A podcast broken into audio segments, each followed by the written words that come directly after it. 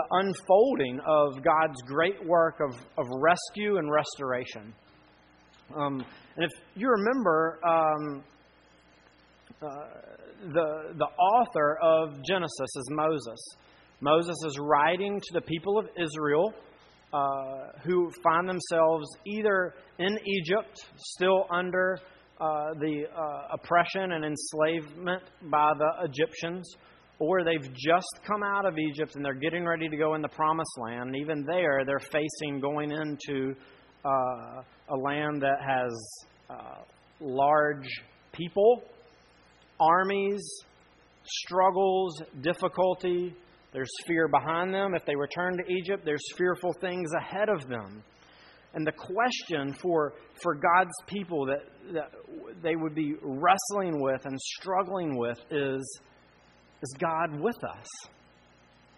If they're getting ready to head in the promised land, the question is Is He with us? Is, is, is He going to go with us into Canaan and do what He's called us to do? What He said, He's going to give us this land. How are we, a bunch of people who've just been building things for the past 400 years, how are we going to go in and, and defeat these armies and these fortified cities? Is God going to be with us here as we move forward?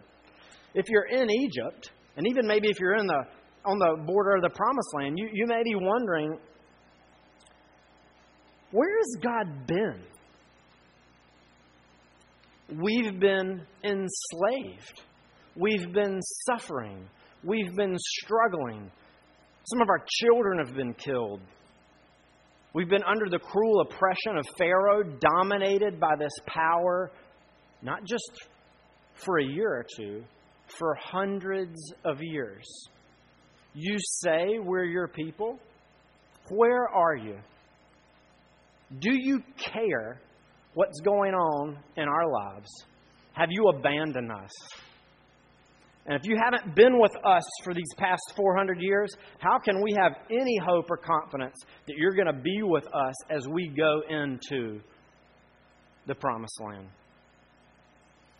The questions of God's presence, His faithfulness to be with His people, are, are on God's people's heart. And so, uh, this, this passage this morning, um, written initially to that group of people, God also has for us this morning, who may very well and do struggle with those same questions. In the midst of the difficulties that we face, transitions that happen, moving to new places, encountering uh, struggle, oppression from other people, we may wonder in the midst of the difficult things that we face, that we've experienced in the past, maybe that we see coming up in the horizon, this question is also on our mind God, where have you been? Are you with us? Will you be with us? So we look to chapter 39 of the book of Genesis, hopeful that as this passage would have instructed God's people and encouraged them then, it will do the same for us, God's people now. So, if you would, look with me at uh, chapter 39 of the book of Genesis. You'll find that on page 33 if you want to follow along in one of the uh, Bibles there in, uh, in front of you uh, that's in the, uh, in the seats there. And we're going to look at the, the whole chapter this morning. Remember, previous to this, uh, Joseph, the favored son of Jacob, uh, was sold into slavery by his brothers. Um, we, we took uh, a brief, Moses took us on a brief time away from that last chapter as we looked at Judah, who will come into play later on. Now we're, we're as he's jumped out to look at that, we're, we're coming back in and picking back up on, on what's going on with Joseph. Uh, the thing that we looked at last week with Judah probably happened over the course of 20 to 30 years. Um, so this part with Joseph is picking back up right at the beginning of, uh, of probably the time when Judah was getting married, if you're keeping a, uh, a timeline going in your, in your head. So let's pick up here at, at verse 1 of chapter, chapter 39. Now Joseph had been brought down to Egypt, and Potiphar, an officer of Pharaoh, the captain of the guard, an Egyptian, had bought him from the Ishmaelites who had brought him down there. Yahweh was with Joseph, and he became a successful man, and he was in the house of his Egyptian master. His master saw that Yahweh was with him, and that Yahweh caused all that he did to succeed in his hands. So Joseph found favor in his sight and attended him, and he made him overseer of his house and put him in charge of all that he had. From, that, uh, from the time that he made him overseer in his house and over all that he had, Yahweh blessed the Egyptian's house for Joseph's sake. The blessing of Yahweh was on all that he had in house and field. So he left all that he had in Joseph's charge, and because of him, he had no concern about anything but the food he ate. Now Joseph was handsome in form and appearance, and after a time his master's wife cast her eyes on Joseph and said, Lie with me. But he refused and said to his master's wife, Behold, because of me, my master has no concern about anything in the house, and he has put everything that he has in my charge. He is, he is not greater in his house than I am, nor has he kept back anything from me except yourself, because you are his wife. How then can I do this great wickedness and sin against God? And as she spoke to Joseph day after day, he would not listen to her, to lie beside her, or to be with her. But one day, when he went into the house to do his work, and none of the men of the house were there in the house, she caught him by his garment, saying, Lie with me. But he left his garment in her hand and fled and got out of the house. And as soon as she saw that, she had, that he had left his garment in her hand and had fled out of the house, she called to the men of her household and said to them, See, he has brought among us a Hebrew to laugh at us. He came in to me to lie with me, and I cried out with a loud voice. And as soon as he heard that I lifted up my voice and cried out, he left his garment beside me and fled and got out of the house. Then she laid up his garment by her until his master came home, and she told him the same story, saying, The Hebrew servant, whom you have brought among us, came in to me to laugh at me. But as soon as I lifted up my voice and cried, he left his garment beside me and fled out of the house. As soon as his master heard the words that his wife spoke to him, This is the way your servant treated me, his anger was kindled. And Joseph's master took him and put him into the prison, the place where the king's prisoners were confined. And he was there in prison. But Yahweh was with Joseph and showed him steadfast love and gave him favor in the sight of the keeper of the prison and the keeper of the prison put Joseph in charge of all the prisoners who were in the prison. Whatever was done there, he was the one who did it. The keeper of the prison paid no attention to anything that was in Joseph's charge because Yahweh was with him. And whatever he did, Yahweh made it succeed. Let's pray. Father, we, we thank you for your word. Uh, we pray, Holy Spirit, that you would. Uh, apply your living and active word to the hearts of your people. Change us, shape us, move our dependency more and more to King Jesus. In Christ's name we pray. Amen. Um, uh, I don't know if you, you noticed or not, but as we as we look at at this this passage, it, it's kind of bookended by these these two statements where Moses is, is making this statement, uh, beginning in, in chapter 2 Yahweh was with Joseph. God caused whatever he did to succeed. Potiphar saw that Yahweh was with Joseph. Then at the end, when Joseph is in, in prison, Moses makes the same comment again down in verse 21 and following. But Yahweh was with Joseph and showed him steadfast love and gave him favor in the sight of the keeper of the prison. Talks about all that was in Joseph's charge. And then again, it says that this was happening because Yahweh was with him. And whatever he did, Yahweh made to succeed. It's, it seems that what Moses is doing by, by framing this story with those two statements is that he wants us to understand that the interpretive grid, the way that we are to understand everything that's going on in this account, not just here with Joseph, but we're actually going to see everything that happens from now through the end of the book. and we may even say all of Scripture, but specifically here, we need to understand what's going on in this passage based on that. That God is with Joseph. Everything that happens in this passage happens because God is with Joseph. Everything that's going to happen as we move forward through the rest of the book will unfold because God is with Joseph. God is with his people. Uh, that, that's important. That's significant. Uh, Joseph understands that. We'll actually touch on this later, but did you notice that in, in verse 3 it says, His master saw that Yahweh was with him.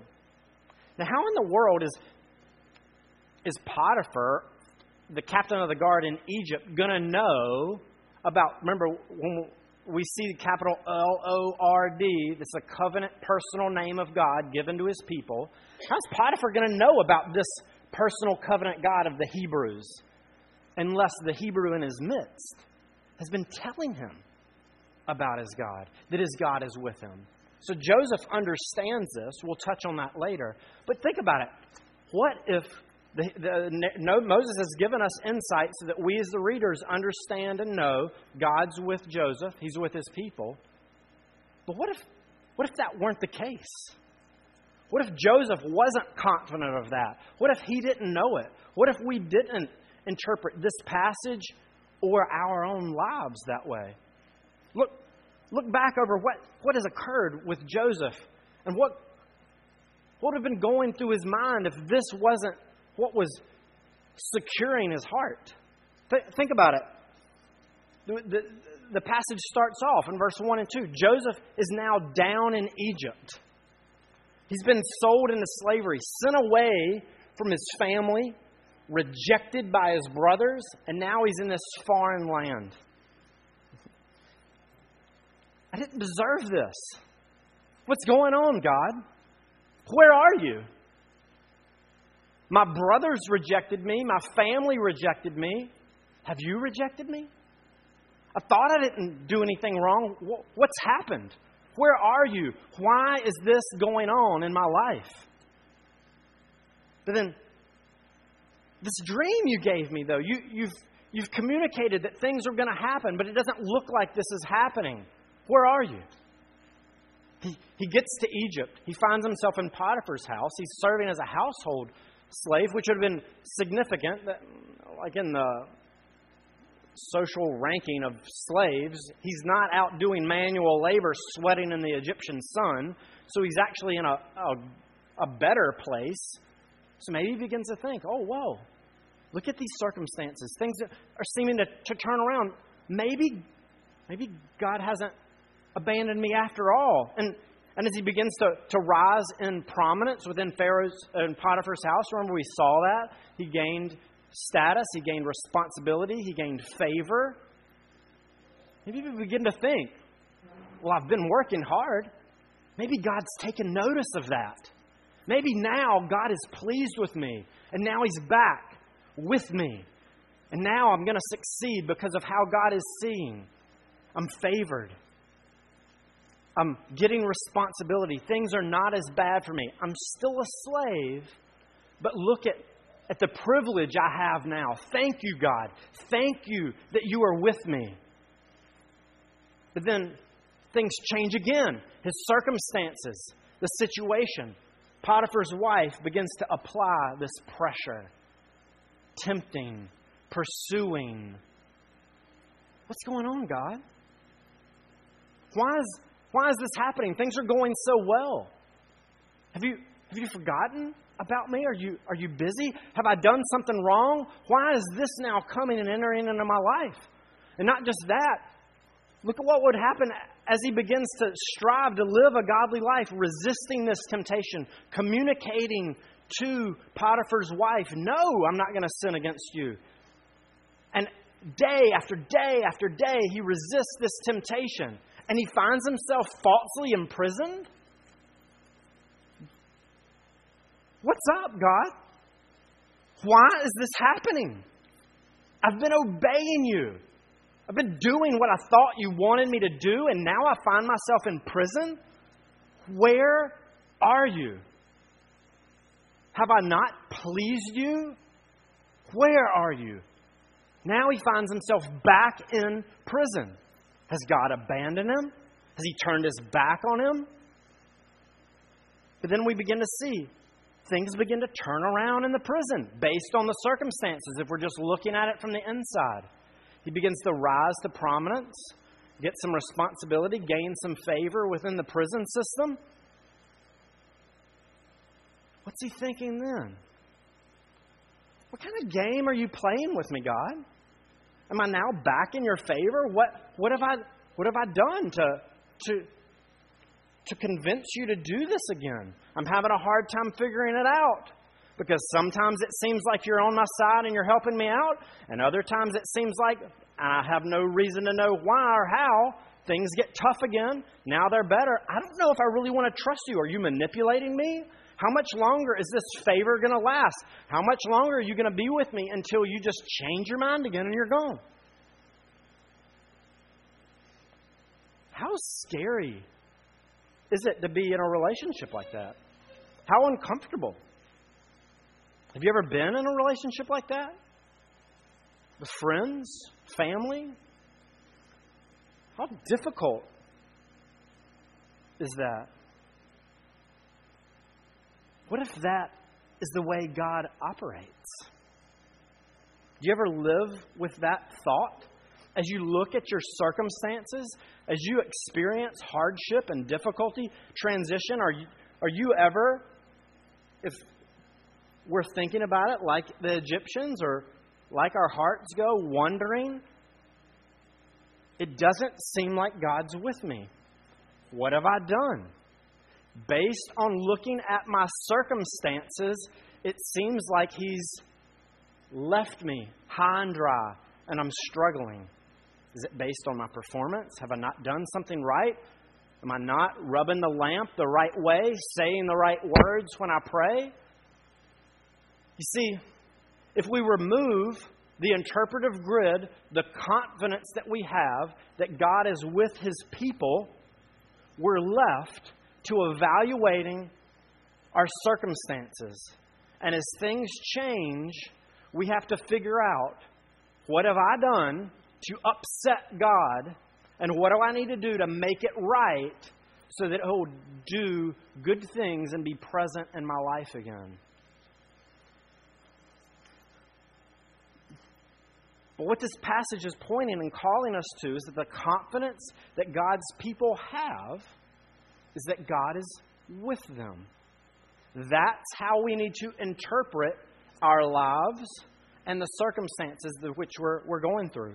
We're not to look at the circumstances we, we face, but look at God's covenant promises to root us, to ground us, to give us confidence and security amidst these changing circumstances that we face.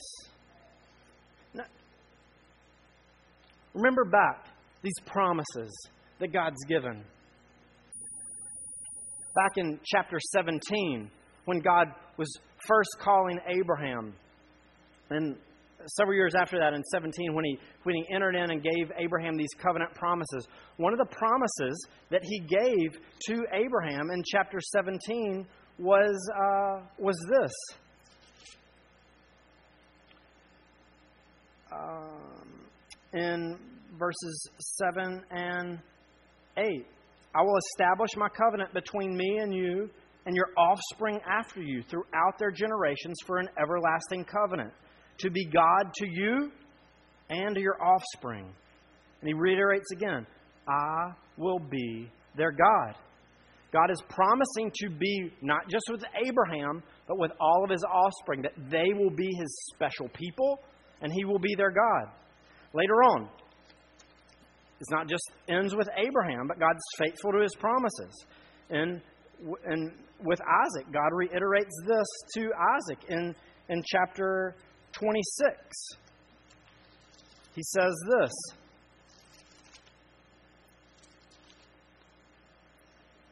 In verse 24, Yahweh appeared to him the same night and said, I am the God of Abraham your father. Do not fear, for I am with you and will bless you and multiply your offspring for my servant Abraham's sake. Then in verse 28, God reminds and says this again, as he's talking about his covenant, as he's talking about how he relates to his people, he says this to Jacob in verse 15 of chapter 28 Behold, I am with you and will keep you wherever you go and will bring you back to this land. It seems that what is true of this covenant making and keeping God is when He unites Himself with a people, He's promised them, I'm going to be with you. With Abraham, with Isaac, with Jacob. Now, what do we see here? Moses is telling us over and over in this passage God is also with Joseph. God is with his people. It's this special covenant relationship. You see, God isn't with everyone in this way. Now, we talk about God being everywhere, and God is everywhere. He's omnipresent. But this with you that God is talking about is, is God's special covenant presence. His not just generic God everywhere, but a personal presence with his people where he is working in and among them to experience that restored relationship and to equip and change them so that they're able to fulfill those promises and to carry out and fulfill his mission. God's actually pointing them back to his being with Adam and Eve. Remember, when God first created Adam and Eve, the presence and fellowship and relationship they experienced with God. Walking with Him in the garden, no shame, just present with Him, enjoying Him. What happened with their sin? It broke it. That fellowship, that relationship isn't there. Although God was still everywhere in the world, that special relationship was broken. Now, what we're seeing is a, oh, God is calling a people to Himself to restore that relationship and to be ambassadors and reflectors of that within the world. So it's no surprise that God says specifically to His people, I am with you. I'm with you to work in and through you, to equip you and strengthen you, to change you, so that my promises will be fulfilled, so that my work in the world will go forward. Now, that means it's, it's not what God's saying is, I'm not with you to keep you from hardship and difficulty. I'm not with you in such a way that, that it won't sometimes be tough. My promise to be with you doesn't mean that I might not sometimes lead you into difficult and troubling situations. But it does mean that when you go into these difficult and troubling situations, I'm going to be there. Did you notice? It starts in the, in, in the beginning. In verse 2, after we see in verse 1, Joseph was brought down where? To Egypt. Who is he bought by? An Egyptian. So Joseph finds himself in Egypt, the slave of an Egyptian master. And the next thing in the story in verse 2 is, and God was with him. So if you're Israel, you're hearing this. That, that must mean that when when we were brought to Egypt and we found ourselves enslaved to an Egyptian master, that God hasn't abandoned us. He's still present with us, working in us and through us, loving us, caring for us. But, but what happens in the middle here. I, I can maybe see it when Joseph is succeeding and he's thriving in Potiphar's house, if he's thriving in the prison, yeah, God's with him. That makes sense. To succeed, to flourish, a successful Hebrew slave brings such glory to God. Look how great a manager he is. Look how awesome he's doing his job. But do you notice it never says, and God left Joseph? That's never in this passage. That means that even when Joseph is being tempted, that's even when Joseph is battling against sin, that God's present with him. That even means when Joseph is wrongly convicted for something that he didn't do and sent to prison, God's with him. In, in fact, in Psalm 105, looking back on this psalm is written to praise God for his mighty works on behalf of his people. It, it encounter it, the psalmist writes about this particular uh, event in the life of God's people, and specifically with Joseph. And it it says it says this in I lost my my spot in verse 16 through 19. When he summoned a famine on the land, this is jumping forward a little bit. We'll catch up on this later. When he summoned a famine on the land and broke all supply of bread, he had sent a man ahead of them, Joseph, who was sold as a slave. His feet were hurt with fetters, his neck was put in a collar of iron, until what he had said came to pass. The word of Yahweh tested him. God was the one who brought Joseph to Egypt. God is the one who is leading and actually brings Joseph into prison. Until what Joseph had said, the dream that God had gave him came to pass. In the meantime, through all that he's going, God is testing Joseph. That means God's present in the midst of this temptation this false imprisonment and the suffering Joseph's going through. Testing. It doesn't mean that God's trying to manipulate or mess with Joseph. We've talked about this before. When Scripture speaks of testing, it's using this concept and this idea of purification, of, of how impurities were heated up and the fire is increased and as the heat builds up and these, these metals begin to melt down, the impurities float to the top and they're scraped off. And they're heated up again and the impurities float up and they're scraped off. It's the process of this heating, this trying by fire that purifies, proves the purity of the metal. What God is doing here, He's with Joseph, with him to equip and change him so that he might fulfill God's purposes, so that God's kingdom might come in the world. But part of that means it's got to come in Joseph. The kingdom's got to bear fruit and be revealed within him. God is using this place and what Joseph is going through, God is actually bringing him into it and through it because God is with him. God is the one who is bringing these trials in Joseph's life to change and equip him so that Joseph will be in a place to rely in more dependency and trust in God because of what God has in store moving forward. Sometimes it's hard for us to understand why would God take us into hard and difficult times? We know we want to be with God but, and God to be with us, but this idea of hardship and of difficulty and experiencing is tough. We get a lot of boo boos in our house. People are falling and scraping knees and cutting fingers and toes all the time. And uh, Beckett is one who, as soon as he gets a, a, a boo boo, he immediately wants a band aid.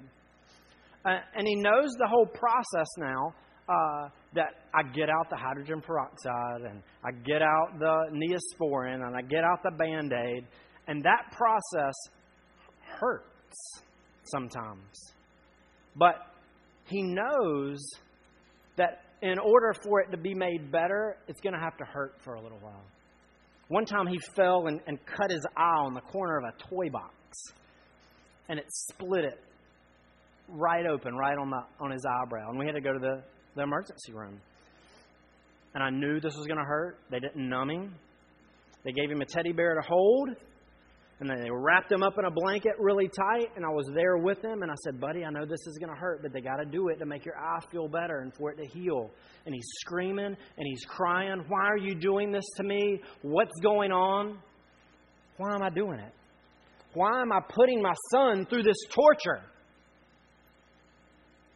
That they would restrain him and inflict pain on him because he needs it. He needs it to be healed, he needs it to be better. And if I'm not taking him through this pain, he won't heal properly. That's what God's doing here. And God doesn't just do this in Joseph's life. What have we seen? This is how God is present with his people. This is what he's doing.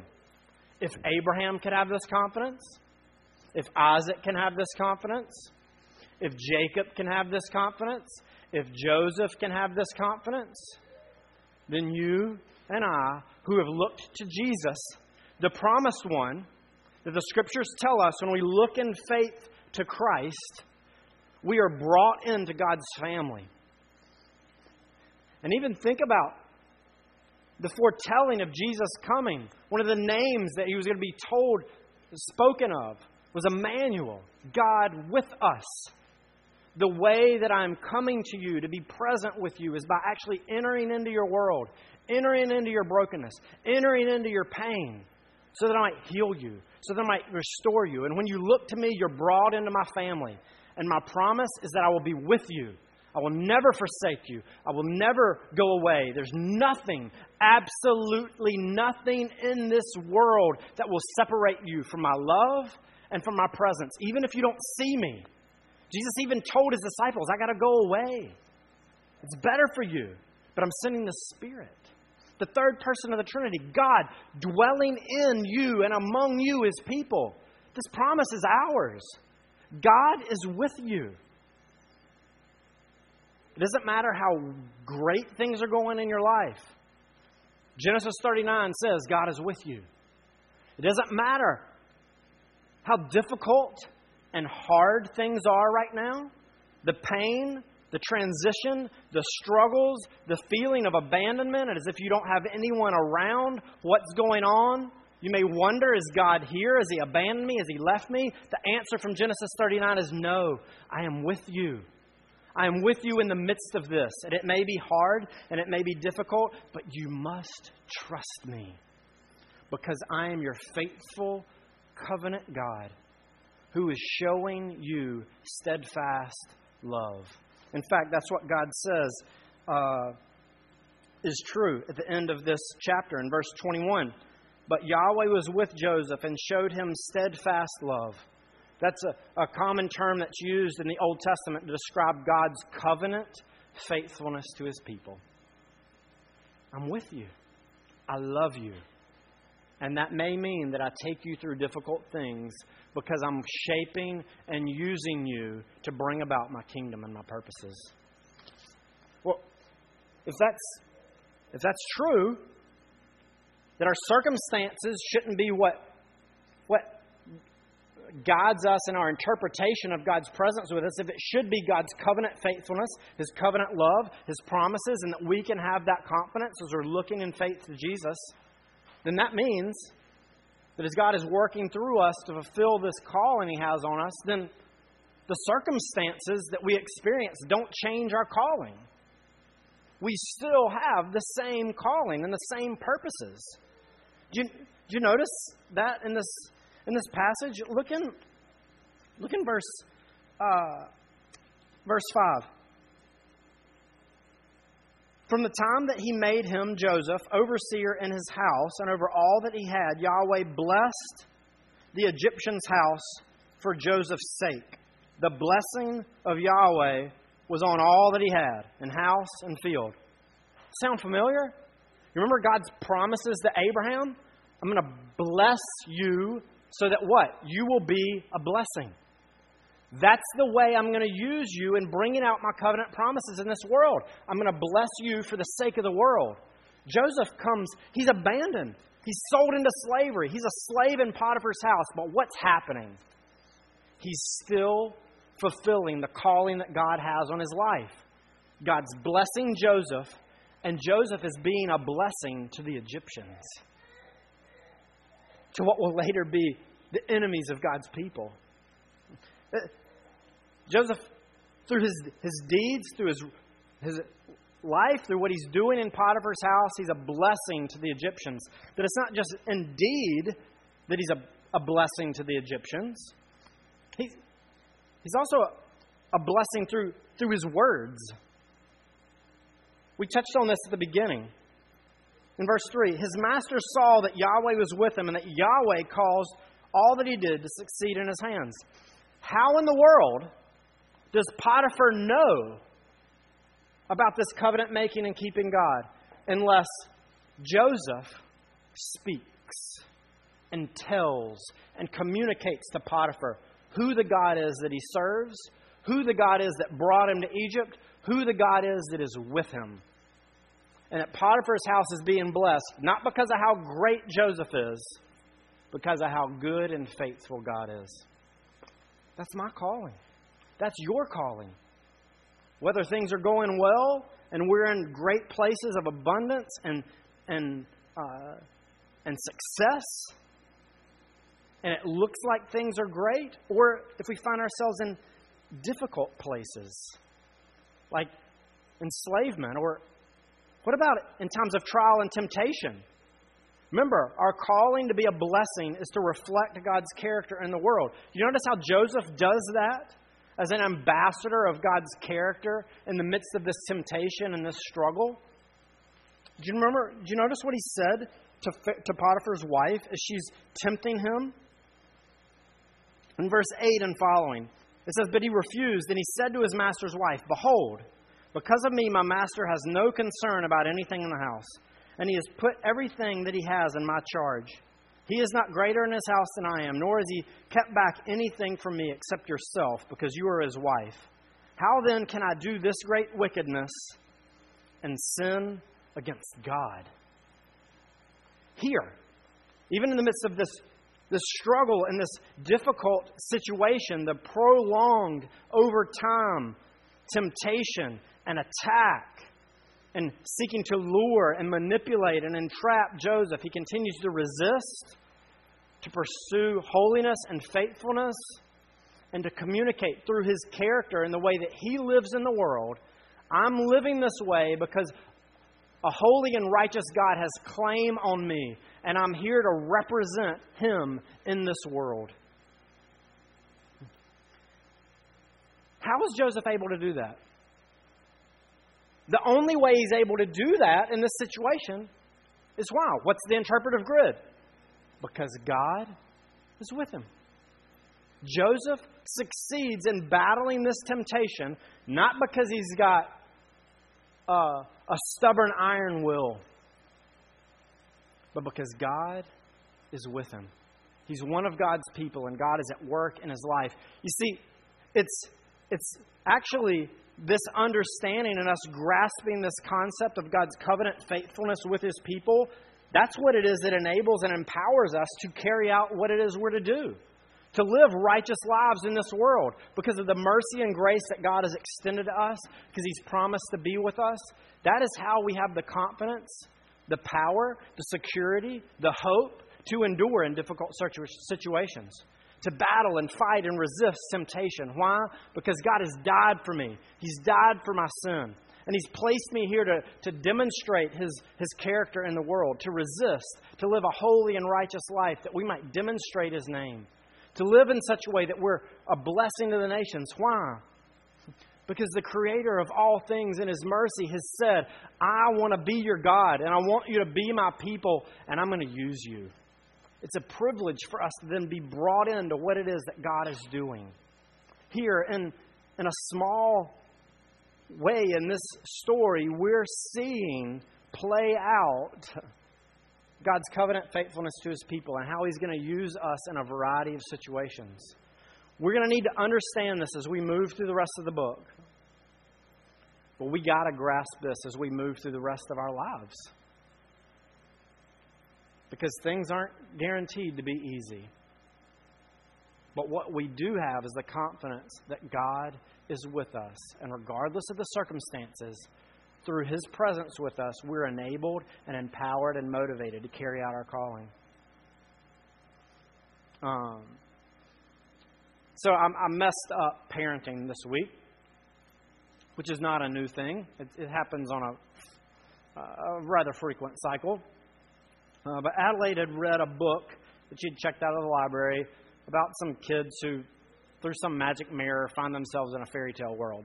And there's 20 of these books or something. Well, she'd read a couple of them, but none of them were scary until this one. And this one had a, a witch in it. And so uh, she's had read the book earlier in the day, and it was bedtime. And sometimes we have struggles with getting people not in bed, but staying in bed. And so sometimes I'm wondering, all right, are these are these excuses? Like, what's going on? Like, eh, what's happening here? So she calls out and says, I'm scared. I, I don't want to stay in bed. Can I come downstairs with you? And I'm like, I'm thinking, I don't believe her. So instead of not, not believing her, I try to rationalize with her about how foolish it is to, to think about witches. They're not real, it's make believe. Then I start thinking, all right, well, what about every other witch story you've ever read? What happens? Well, they, they lose in the end. Oh, well, think about that. You know, and Jesus is more powerful than witches and all of this. And I'm like, I got to go downstairs. If you come downstairs, you're going to stay awake. But I'm here. I'm with you. Jesus is with you. I'm just going to be downstairs. Finally, she comes. Uh, I tell her, uh, I'll come back up in a little bit. She starts calling out, Daddy, Daddy, I'm scared. I'm like, I'll be back up in a little bit. Daddy, Daddy, I'm scared. I'll be back up. Daddy, Daddy, I'm scared. I'll be back up. Then finally, I was like, just come down here. So she comes down. She sits on my lap for a while, and then I start thinking, you know what she wants? She wants the presence of her dad. So I take her back upstairs. I lay her in bed, and I sit down there on the floor beside her bed. She goes, Oh, Daddy, do you need a pillow? and I sit there, and in five minutes, she's asleep. Why? She's able to carry out her calling to go to bed and sleep because of her confidence of knowing that her daddy is present with her, even though the circumstances are ones that are shaped and informed by fear. That's you and me. You have a better dad than I am to my children. We have a confident and loving God who is with us. That is the good news of the gospel. Let's pray. Father, we love you. We thank you for your faithfulness to us as your people, that you are with us. Help us to know and be reassured and confident of your loving faithfulness, your covenant promises, your steadfast love to be with us. In Jesus' name we pray. Amen.